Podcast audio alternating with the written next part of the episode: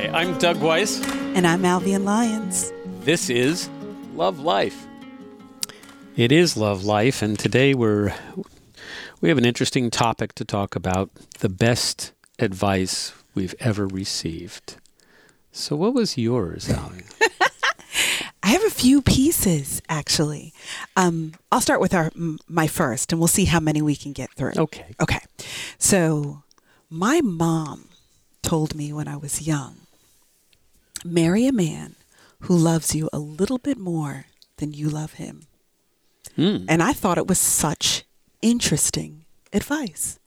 And now that I have been married for nearly 22 years, I think there's something to be said for that advice.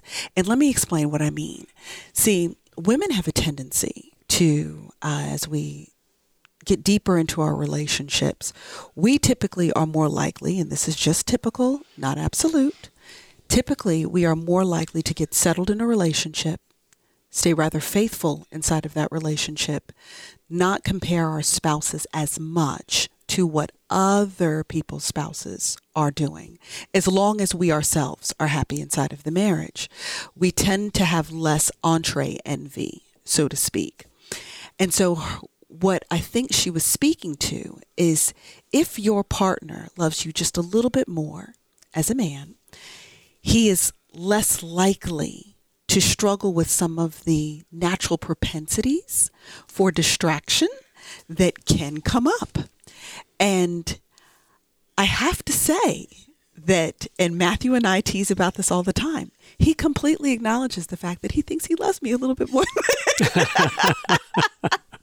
than I love him. And I think it serves us really well, as silly as that sounds. And my daughter is married, and I would say that her spouse loves her just a little bit more than she loves him, but they like each other immensely. Hmm. And Matthew is my best friend, and my daughter's husband is very much her, one of at least, her very best friends. Um, but there's something about when a man feels like you are his ultimate, mm-hmm. that you are everything that he wanted, that he's not comparing that to anything else. And it provides this really crazy, comfortable level of security for women. I, I, I, just noted that down. Guys, if, uh, I hope you uh, have your pen handy and you're taking notes. Uh, I, I, tend to go to, in this subject, the, to the classics. And, and the one uh, phrase, uh, it, it, shows up in Shakespeare, but it's actually scriptural um, in origin, and it is this above all, to thine own self be true. Be true. Mm. And I, I, think there's a uh, the seed of something both wonderful and terrifying when we stray from that notion, when we allow ourselves to walk a path that is conditioned upon trying to meet other people's uh, needs, desires, views um, uh, of us when we lose sight of who we are. And I, I want to take it back one layer beyond that to say, first, you have to know who you are. Mm-hmm. And I think that's a, an enormous challenge because we're always, if we're living our lives well, discovering who we are. And we discover who we are through our experiences, both good and bad. At least the, those that we perceive as bad are things which test us. And we find out something about our character. We find out something about what we're made of by the test. You know, it's the old expression that life is a is a uh, is a terrible teacher because it administers the test first and the lesson later. I think there's some truth to that.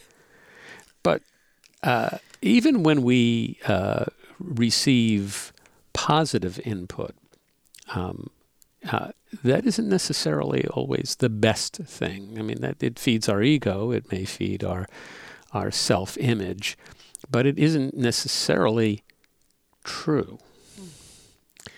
And you have to ask, where's that coming from? Um, if you can't find that that natural compass inside yourself that points back and says, This is what I'm about, These are the values that I have. These are the things that I want to represent in my life. This is what I want to bring into the world and into my relationships with others. Then I think um, you're you're the uh, you have no base. You're you're you're standing on a very tippy point of falling in one direction or the other.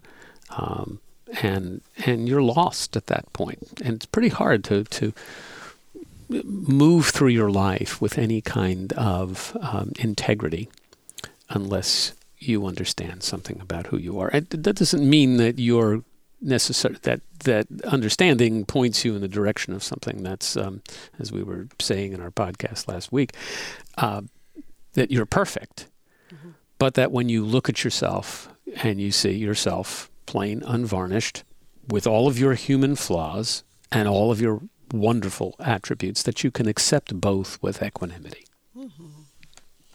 well let's see my second one would be everything doesn't belong in the urgent box. and it's so true. Like there's some things that need to get done and they're urgent. There's some things that need to get done as soon as you can. And there's some things you get around to it when you get around to it. But we have a tendency in such an overachiever society to stick the small things in the urgent box, to stick things that you can do it when you get around to it in the must happen right now. This is an ER. Life is an ER. Everything must happen. And it really is unnecessary. And when you back up a little bit from all of that, sometimes you realize the only thing that should be in that urgent box is take a nap. because you'd make much better decisions if you had actually gotten a little bit of sleep you know and i remember having a time several years ago when my um, kids were small that I was trying to do everything. I was working on, you know, a graduate degree. I was, you know, working, I'm wifing, I'm, you know, all of those things that we try to do at once. And one particular evening was just, it seemed like an overwhelming evening because there was too much that needed to be done. And as that wave, kind of tsunami of pressure started to sort of fold in over me, when I paused for a second, I realized the problem was I had not slept. And if I just stop everything, the whole world is not going to fall apart. Get a couple hours of sleep. I bet I'd make some better decisions after that. Mm. And when I woke up from that nap, 10 of the things on my list could have happened a week later. They didn't have to happen that evening, but I didn't have the perspective of that because I hadn't taken care of myself. And taking care of yourself is not a selfish thing to do it is absolutely important to give self care. You can't pour out of an empty vessel. So you have to make sure that you are you are restoring yourself so you have something to give to all those things and people who matter most to you. So some of the best advice that I got is don't put everything in the urgent box. Perspective matters and better decisions are made when you don't try to do everything at once. Yeah. Well, so the the parallel to that for me and subject about which I personally struggle is patience. Mm. Um, and I, I, am not by nature a particularly patient person. I have learned to be a, a more patient person. Um, it, the hard way, the way we often learn, by trying to do things sometimes faster than they can reasonably be expected to happen. And and paying the price when they got more complicated or didn't happen at all.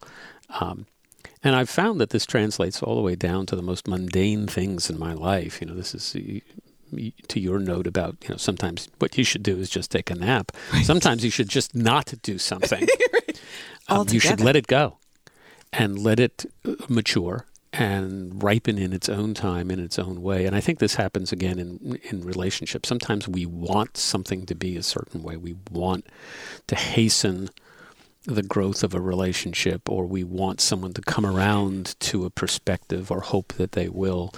Uh, these wants that we have, these these senses of urgency that we have often, that overcome our natural um, uh, patience, if you will, are never healthy for us. What they do is to create a sense of, and I think this is particularly true today, a sense of overriding urgency in which the purpose gets lost, um, buried underneath the pressing feeling of need that something be fulfilled and fulfilled right now. Now, right. If anything good in my life has always taken time to come to fruition.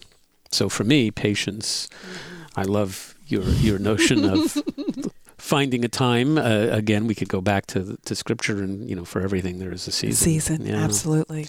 Um, uh, time is is one of those precious commodities that's either very short or very long, depending upon How your- you use it. exactly. What I love about our responses in this, because listeners, we don't plan these things in advance. We have truly organic conversation because we enjoy you all being a part of it. Um, but inadvertently, Douglas, what ended up happening is we each spoke to one that was really about love, the love of Mhm. ourselves and the love of others, and then one that's really about the fulfillment in life. Mhm. So even though we didn't intend it, we really just ended up speaking to love and life. Isn't it funny how that would work? Yeah, imagine that in a series called Love Life. you know, it's kind of funny that the two seem to dance together just perfectly.